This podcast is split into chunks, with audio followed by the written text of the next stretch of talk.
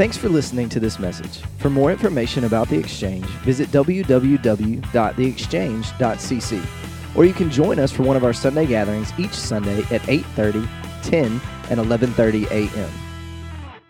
Today we're going to uh, conclude our series we've been in throughout the month of October, Ephesians chapter 4, called Inside Out. So, if you got a copy of Scripture, let's go there one last time. Uh, Ephesians chapter 4, man, would love for you to turn there if you have a hard or even digital copy of Scripture, uh, maybe on your Bible app or just for you to have it open there in your lap. But Ephesians chapter 4 is where we're going to be. And if you don't have a copy of Scripture, we'll put some verses uh, up on the screen behind me so that you can track along with where we're going to be. Uh, the theme of Ephesians 4 and really of our whole series uh, is that been when the Jesus has been when Jesus brings change on the inside of us, it will affect the way that we live on the outside of us. Okay, thus inside out. Because here's the here's the bottom line of all of this. All right, Jesus is first and foremost concerned with your heart. All right, he first and foremost wants your heart and your mind. Because here's what he knows that when you surrender that to him, then he can begin to change the outside of you. He begins to change those around you and the impact that you have. And so, man, it's an inside out kind of life that God's called us to live. And uh, man, this series has been a lot of fun. Uh, we've done some unique things together. We've watched a Disney uh, movie clip. We have pretended to open a really big present that we didn't really. Uh, and then last week, I mean, it was a life changing week last week, as some of you got to see what our exchange pastors are going to look like in 30 years from now. And I'm just saying, if you were here, it's rough. All right, it's going to go bad. Uh, but man, if you've missed any of our series, I'd love for you to go back on our website. You can listen to the podcast while you're driving to work, or you can uh, lock in and watch the videos to kind of catch up with where we've been in Ephesians 4. Uh, but today, uh, we're going to take on the last few verses of Ephesians chapter 4. We're going to pick up in verses 25. Uh, and go all the way through 32 at the end of the chapter. So here's what we'll do is we'll read all of those verses together. All right, don't let it overwhelm you, but we'll read all those verses together and then we'll kind of go back and walk through them to help make some sense on, I think, some instruction that God has for us today as we live an inside out kind of life. Um, Ephesians chapter 4, verse 25 says this Therefore, each of you must, excuse me, therefore, each of you must put off falsehood and speak truthfully to your neighbor, for we're all members of one body. In your anger, do not sin. Do not let the sun go down while you are still angry, and do not give the devil a foothold. Verse 28. Anyone who's been stealing must steal no longer, but must work, doing something useful with their own hands, that they may have something to share with those who are in need. Do not let any unwholesome talk come out of your mouths, but only what is helpful for building others up according to their needs, that it may benefit those who listen. Verse 30. Do not grieve the Holy Spirit of God with whom you, uh, with whom you were sealed for the day of redemption. Get rid of all bitterness, rage, and anger, brawling and slander, along with every form of malice. And finally, be kind and compassionate to one another, forgiving each other just as in Christ God forgave you. Now, here's what we're going to see today is we're going to see five instructions in this passage of scripture um, to the new self, to the new man. Now, if you were here with us last week, part three, we kind of did this comparison of the old self to the new self, the differences in those two. Now, remember, old self was someone who was living life apart from Christ. There was not a relationship with Christ. He's not leader, not Lord over their life. The new self is someone who is surrendered to Christ. He is leading their life. They're not just playing the game of church, but they're living life daily for God's purposes in their life. And so, what Paul does in this final section is he kind of gives us part two of last week. So, if you missed last week, you're going to get uh, the, the continuations. Good news. It's more instructions to the new self, to those of us who are followers of Jesus, we're going to see some instructions today that Paul's going to, he kind of push us on, encourage us on to go, hey, maybe some of this needs to be shaped in your life. Maybe there needs to be some greater obedience in this area of your life. And so that's what we're going to get today. Now, if you're in the room and you're going, man, I'm still kind of exploring this whole relationship with Jesus thing, all right, today, man, know that a lot of these instructions are for those who are in Christ. But here's what I hope you hear if that's you, man, you're exploring, what, why do I need to follow Jesus? I hope that you hear, okay, the holiness of our God he calls us to be set apart. But in being a holy God, all right, who is greater than us, who is perfect in all his ways when we're not, he loves you where you are. All right? He steps into the mess that you are in, that you've maybe got yourself in, and he loves you where you are. So today we're going to see five different instructions in this passage and Paul is going to give an instruction, and then he's going to answer the reason, the, the, question why. Why would you live this out? He's going to give a reason. Anybody got kids at their house right now, and they ask why, like 452,000 times a day? Okay, all right. Paul's got you, okay? Because some of you are going to go, why, Paul? That doesn't sound good. That doesn't sound fun. I don't want to live that out. And he's going to go, here's the reason why, okay? So let's walk through these together. We'll go back and read verse 25 just to refresh our minds. Ephesians 4:25 Paul says, "Therefore each of you must put all falsehood and speak truthfully to your neighbor, for we're all members of one body." Here's our first instruction to the new self is this: speak truthfully. Speak truthfully. Paul first says, what did he say? He says, "Put off falsehood." Put off falsehood. The default response of our sinful flesh when we live as the old self is deceit. All right, that's at the base of who we are. Verse 22 from last week, I'm going to read you a portion of it. Here's what Paul said last week, Ephesians 4:22. He says, "You were taught with regard to your former way of life to put off your old self. Watch what he says about it. To put off your old self, which is being corrupted by its deceitful desires." Okay? The root of our old sinful self is deceit. And here's how I know that to be true, okay? Because when you live as the old self, you live a life, all right, that is deceived, first of all, because we believe that things of this world, relationships, stuff, money, we believe those things will fully and finally satisfy us, all right? And they will not, all right? But we live deceived. We also live deceiving others because of the life that we live. And therefore, you know what, you know what breeds out of that? Chaos, turmoil, division, all, right, all of those things that come between you and other people in your life. And so, I mean, the root of the old sinful self is deceit. It's deceit. Satan, actually himself, he's called the master of deceit, or he's also called the father of lies. Um, scripture highlights that. John 8 44, it says it this way. It says, You belong to your father, the devil, all right? And you want to carry out your father's desires. He was a murderer from the beginning, not holding to the truth for there was no truth in him. And when he lies, watch this, he speaks his native language, for he is a liar and he's the father of lies. Paul says, as a new creation, that's not who you are. That's not who you answer to anymore. So he says, put all falsehood and instead do what? Speak truthfully. All right, it's our first instruction day. Speak truthfully. Truth, speaking, is a sign of the new self being lived out. Um, the story is told of a father and his young boy who went bicycle shopping. And they walked into a store together as they're looking for a bicycle. A delivery man walks in and he's delivering goods to the store to be sold. And he's got this cart, it's stacked full of boxes. All right, he can barely see over the top of it. And what he doesn't see is he doesn't see a TV um, on display that was set up on top of this tall display. And the delivery man with his cart boom, runs right into the whole display. The TV falls off the front screen first, right onto the ground, busting 100,000 pieces. And as the father and son stand there watching this scene, the store owner runs over to the delivery man and says, It's okay, it's okay, no worries, no worries, no worries. I won't make you pay for it. We'll just tell the company that it was damaged in shipping and they'll send us a new one. And the father and his young boy walked out of the store because the father said, I refuse to do business with a man who can lie that quickly and not think twice about it.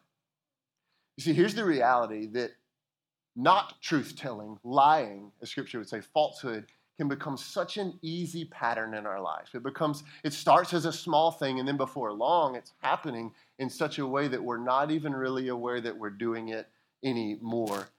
And it becomes a way of life. We lie to our spouse, we can lie to our kids or to our parents. Then we tell the small lies at work. We lie in some small things. We lie about some big things. We lie about seen things. We lie about unseen things that no one would know. And Scripture tells us it can become a way of life, but it's not the new self way of life. Here's what Paul says Colossians 3 9. He says, Do not lie to each other since you have taken off your old self. You've taken off your old self with its practices. Paul says, in Christ, this is not who you are anymore. But did you notice the reason? All right, Paul's instruction, and, and he gives a reason speak truthfully. Then he gives the reason speak truthfully to your neighbor, for we are all members of one body. Scripture says a unified, healthy family speaks truth to one another. A unified, healthy family speaks truth to one another. my wife and I, as we have the opportunity to do premarital counseling with a number of couples who are thinking about um, saying I do and, and, and stepping into a marriage relationship together, one of the first things that we instruct them, tell them, or encourage them to do is if there is anything hidden in your relationship from one another, there's anything uncovered, it needs to come out now. Right? Not after I do, it needs to come out now. Because a, a, a marriage relationship that is not built on truth right, produces a family that is not built on truth, which produces great division and great turmoil is coming. All right? God has called us as the new self to speak truthfully. That'd be a normal practice of our lives. And as Christ followers, the reality is we're part of one big spiritual family and body within the church. And the only way that the spiritual family will be unified together is if we speak truth to one another. Truth breeds health and unity, not just in your earthly family, but it brings health and unity to our spiritual family. And I want you to just see something, okay? Zoom out 30,000 feet beyond just you and your family sitting on the road today. God has given us as a spiritual family, He's called us to be a part of the greatest mission in the history of eternity. History of eternity. Feel that weight for a second. He's called you and me to be a part of this thing of carrying the hope and the love and the light of the gospel to people who are far from God. He's called us to push back darkness and to shine light where there is brokenness. He's called us to that. But he says, for you to do that effectively, you got to speak truthfully and live truthfully with one another. Think with me for a moment, man. If you're if you're in the middle of war, all right, in a foxhole, in a bunker with a fellow soldier, and the enemy is firing. Do you want that fellow soldier speaking the truth to you or telling you just what's comfortable and easy? If you in that bunker with me, you better tell me you got my back and then you better get my back. All right, that's all I'm saying. You can answer for yourself. But if I'm running, you better be having my back, right? God says, man, you, you walk in unity when you speak truthfully with one another. God has called us to speak truthfully to one another. And sometimes this means being truthful about our struggles. Sometimes it means sharing truth that hurts. Sometimes it means sharing truth that convicts. That's not always fun to hear. Sometimes it means sharing truth that encourages and speaks hope into our brokenness, into our hurting. So let me ask you today application. Who do you need to speak truthfully to? Who's God put in your life that you need to share truth to? Or how about this? Who have you withheld truth from and why? I mean, the new self created to be new in Christ speaks truth. It's just an active habit of their life. All right, go back to verses 26 and 27. Paul says this He says, In your anger, do not sin.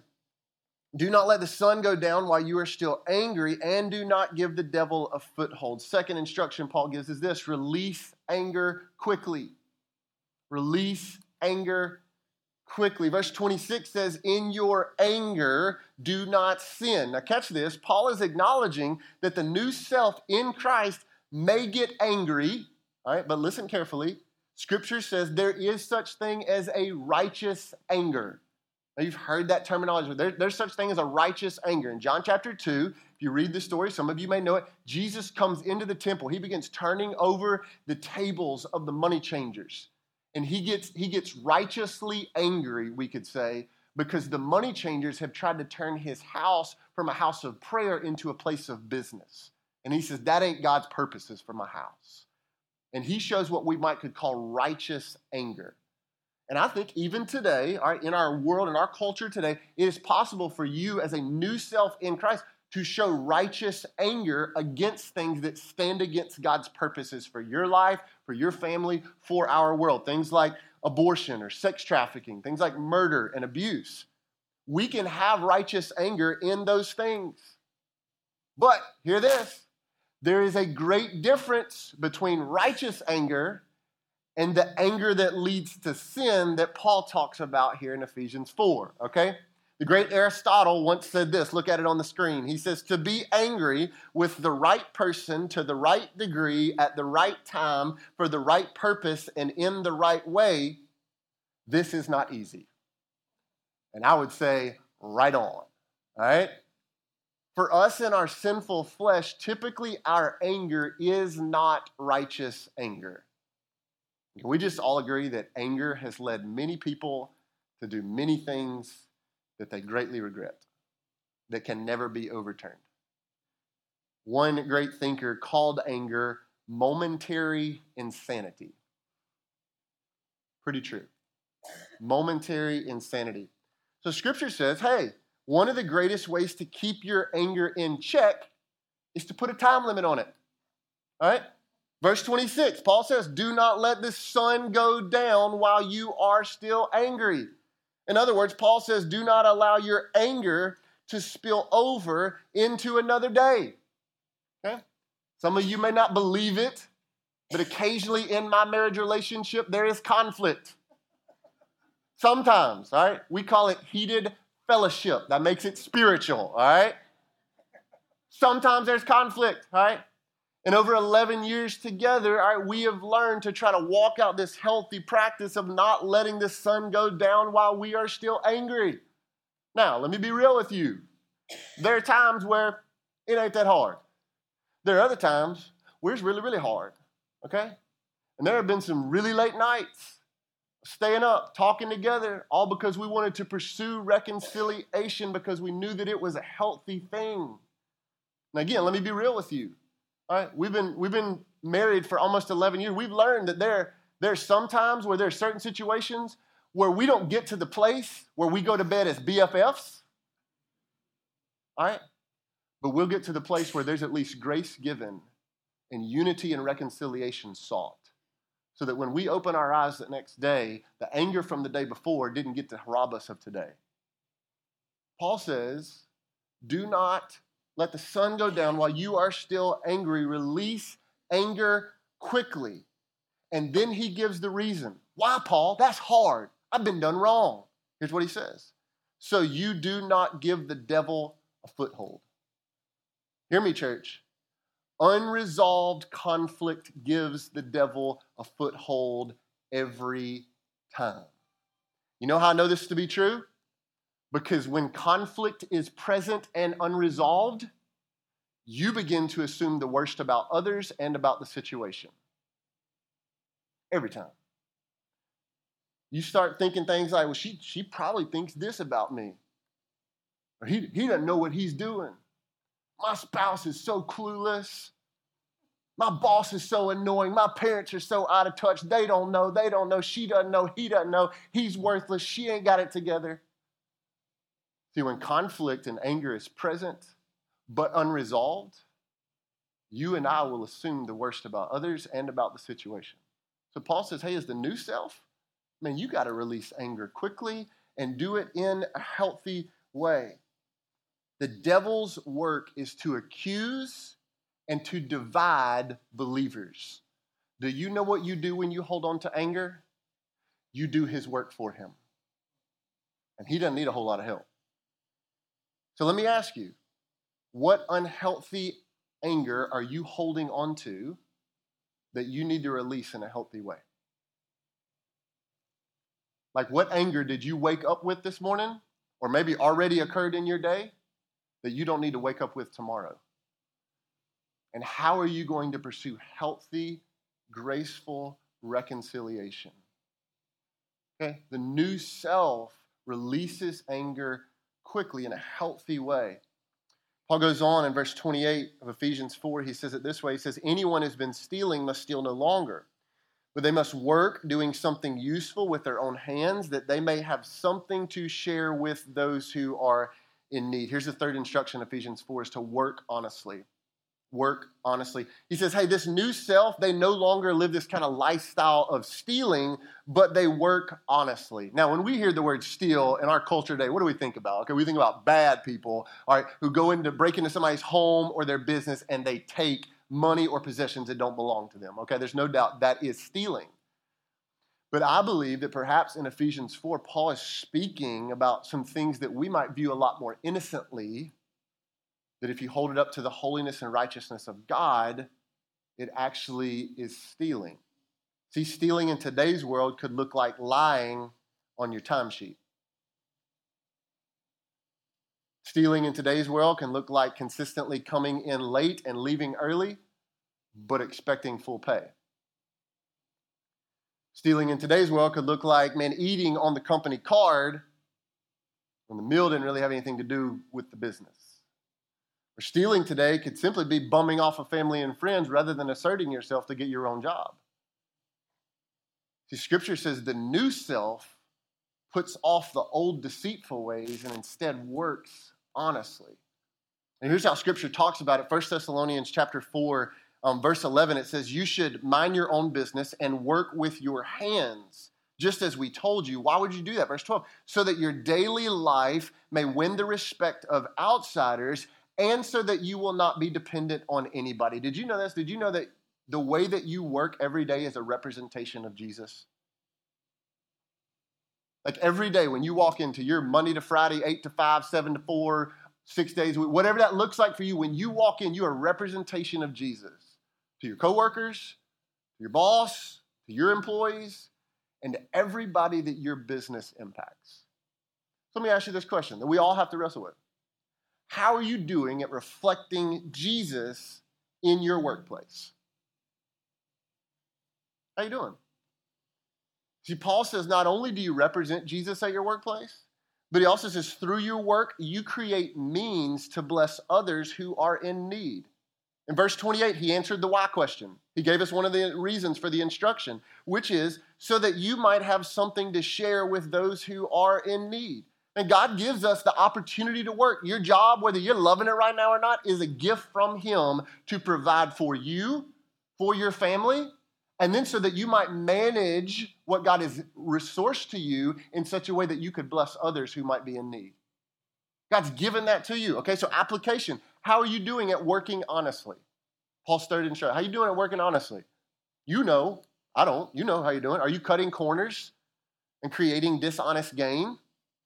Or are you using your career opportunity that God has given you to go, man, I'm going to represent Jesus daily, daily, moment by moment at my workplace? And then I'm going to receive what he gives me off of that. I'm going to manage it in such a way that I can bless others who are in need. That's the new self, man, created in Christ to grow and be more like him. We work honestly. He goes on, all right? Verse 29, he says this Do not let any unwholesome talk come out of your mouths, but only what is helpful for building others up according to their needs, that it may benefit those who listen. In verse 30, he says, And do not grieve the Holy Spirit of God with whom you were sealed for the day of redemption. Here's the fourth instruction, all right, a little more positive. Encourage consistently. Paul says that you would encourage consistently. Verse 29 gives this instruction. It says, Do not let any unwholesome talk, that's how the NIV translation reads, do not let any unwholesome talk come out of your mouths. All right? What does unwholesome talk mean? Right? I know how most of us would answer that. I mean, well, that means don't cuss. Right? Don't cuss, especially around the kids and the women, okay? Don't cuss So we say in our culture, right?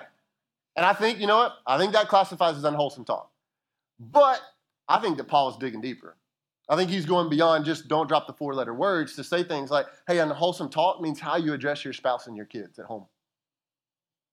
Unwholesome talk, uh, I think it means how you talk about other kids at your school who may not be as smart as you, have as much as you, look like you. It counts. Unwholesome talk means how you speak about your boss to your other coworkers. All right? Unwholesome talk means the jokes that you tell when it's just you and your bros. Right? I, I think Paul, he might, okay, he might have even been looking so far ahead that he was saying, hey, unwholesome talk, it includes how you speak and how you post on social media. I don't know. Just saying, like, I think we could reword, work with me, we could reword verse 29 of Ephesians 4 in 2019 to say something like this Do not, do not let any unwholesome post come off of your fingers, but only what is helpful for building up your followers and friends according to their needs, that it may benefit those who scroll past. What you think? What you think? You see, the unwholesome talk never starts with your mouth. It starts in your heart, is filtered by your mind, and comes out your mouth. So if you don't put up the barrier around your heart and you just let it get to your mouth, can I tell you something? It's too late. It's over. And Paul says, hey man, if you want to be a new self, reflect Jesus, man, guard your heart, guard your mind. And then we see these, this warning in Matthew 12, verse 36. He says, But I tell you, everyone will have to give an account on the day of judgment for every empty word they have spoken. For by your words you will be acquitted, and by your words you will be condemned. That to me says that we will be held accountable for the words that we use. I don't know about you, but man, in my life, that is incredibly convicting. That our words matter. Ephesians 4 says, only speak words that do this, that build others up according to their needs. In other words, God calls you and He calls me to be builders rather than to be destroyers with our words. Words have the power to build others up, or they can tear them down in an instant. And God says, I'm called you to be builders. So let's make it apply. Over the last week, last seven days, from last Sunday. All right, think about your, your world, your week, work, school, kids, schedule, family. All right. Have you built more or have you destroyed more? With your spouse, your kids, back to your parents, at your workplace, on social media. And God has called us to be builders. And I love how the message translation puts verse 29. Look at this, it's so good. Ephesians 4:29 message. He says, "Watch the way you talk. Let nothing foul or dirty come out of your mouth. Say only what helps. Why? Because each word is a gift. Each word a gift. Man, what if we treated each word as a gift? Like each word to your spouse, each conversation with your kids, with your parents, with the people in your life group, with the people that you share life with, with the words that you post. Words are a gift, and Scripture says life and death are found in the power of the tongue. So, are you building and giving life, or are you destroying and tearing down? what would it look like? Think for a moment. Now, what would it look like for your, your spouse, your family, your kids, your workplace to feel you use words as a gift that give life? Like what how would they feel? Not you, how would they feel? I think they would begin to accurately see Jesus in you. So let me ask you, all right, how are you doing at encouraging consistently? Because Paul says there's a great reason why I give this instruction. Verse 30, did you see it at the end of it? He gives us the reason why. Why, why, why, Paul? Because when we don't, we grieve the very Spirit God. I don't know about you, but like, have you ever let somebody down that you loved? Maybe it was your spouse, your parents, your kids, family member, friend, like somebody that you love. You, you didn't do something that you really said you're going to do, or you did something that you knew upset them, and you you you grieved them. And it's a we've probably all done that. It's a it's a miserable thing to grieve someone you love. Right? A miserable thing. Paul says in Ephesians 4, he says, Man, when you when you use your words to destroy rather than build, he says, you grieve the very Spirit of God that He's given to you if you're in Christ as a gift. And may we be people that go, God, we, we will not grieve your spirit. We'll be builders rather than destroyers. We'll give life. We'll speak to need, right? Because the new self, okay, the new self encourages consistently. There's one last instruction that Paul gives, though.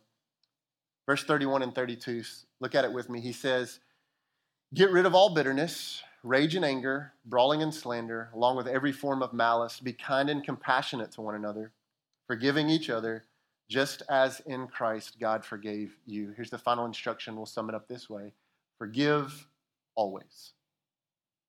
Forgive always. Verse 31, Paul gives this whole list of things that we can be victim to, right? You read it. NIV says bitterness, anger, rage, anger, brawling, slander, malice. He says all of these things, they fail to represent the character of Jesus and they fail to represent the new self that we are in Christ. But can we just like let's get real today in church. All right, if we're really honest, are these not typically our fleshly responses when we're wronged?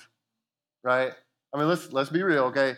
I mean, is it just so much easier to have bitterness towards that family member, that ex spouse, that friend who did us wrong, rather than trying to go have the reconciliation conversation? It's just a lot easier to just hold that in. Isn't it so much easier to just respond in anger to our spouse, our kids who press our buttons? I mean, we just, oh, just let that thing out. That's what's easiest. And isn't it just easier to, to slander or to, to speak negatively about that coworker or boss or that person we can't stand? I mean, just here's an indirect post on social media. Boom, take that. It, isn't that just easier? Like that, it feels better, right? It appeals to our flesh more. But here's what Paul says. He says, Hey, although your flesh, what you want to do is you want to respond in verse 31. He says that's that's not the reaction of the new self who's in Christ. Instead, the new self, he chooses, gives us three things. He chooses kindness, he chooses compassion, and he chooses forgiveness. See, the new self forgives always. Or what we could say is that forgiveness, forgiveness is the antidote for bitterness, anger, slander.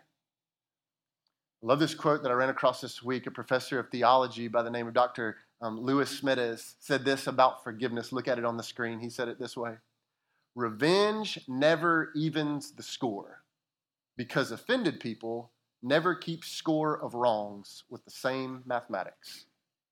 Forgiveness is the only way to stop the cycle of unfair pain turning in your There's great power in the choice to forgive.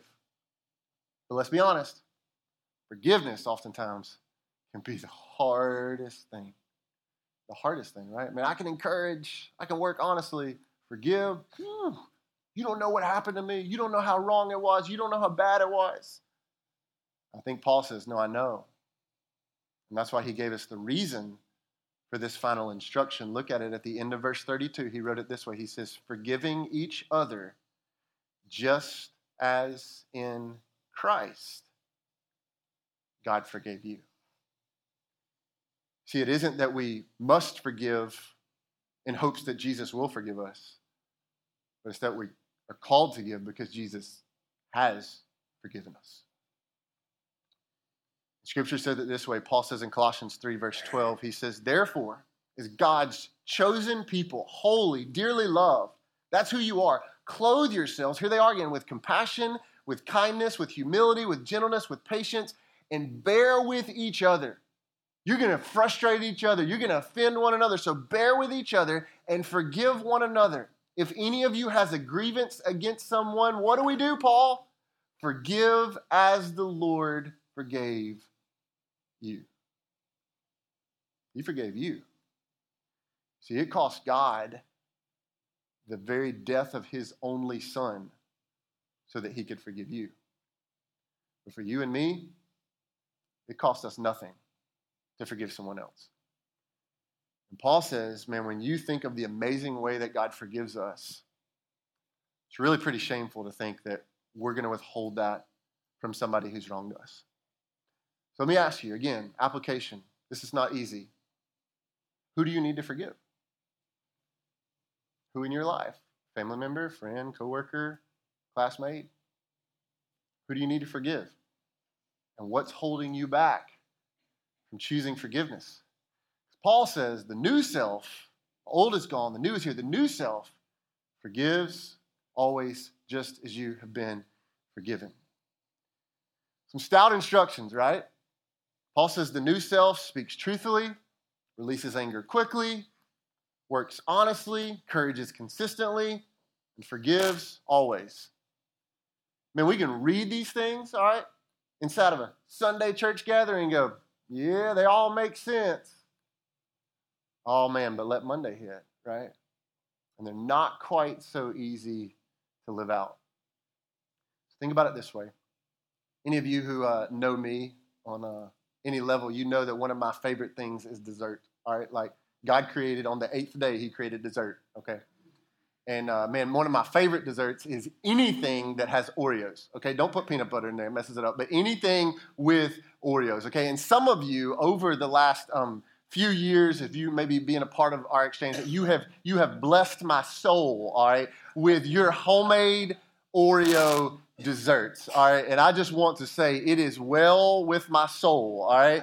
And you, okay, those of you who have done that, you are by far my favorite exchange family members. Okay, you are hands down. All right, the rest of you, uh, get with it. Okay, Pastor Appreciation Month, we're in it. It's got a few days left in it. All right, I'm just saying.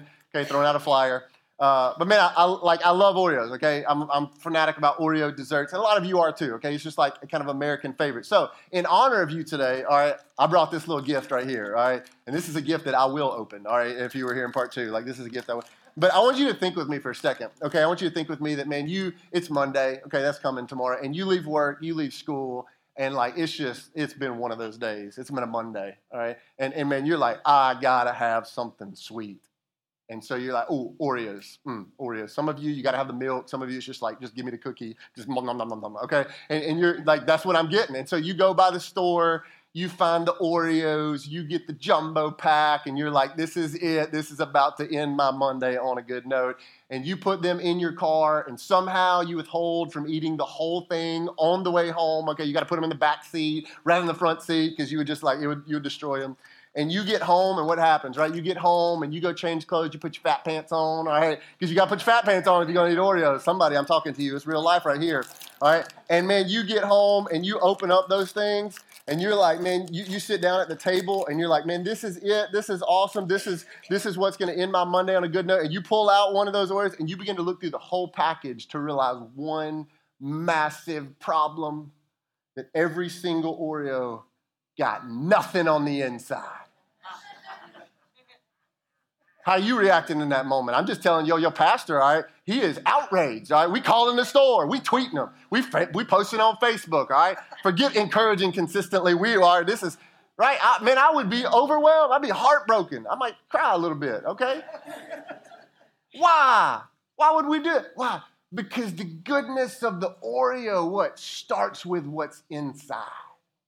It starts with the feeling. You got to have the white stuff, that filling right in the middle, right?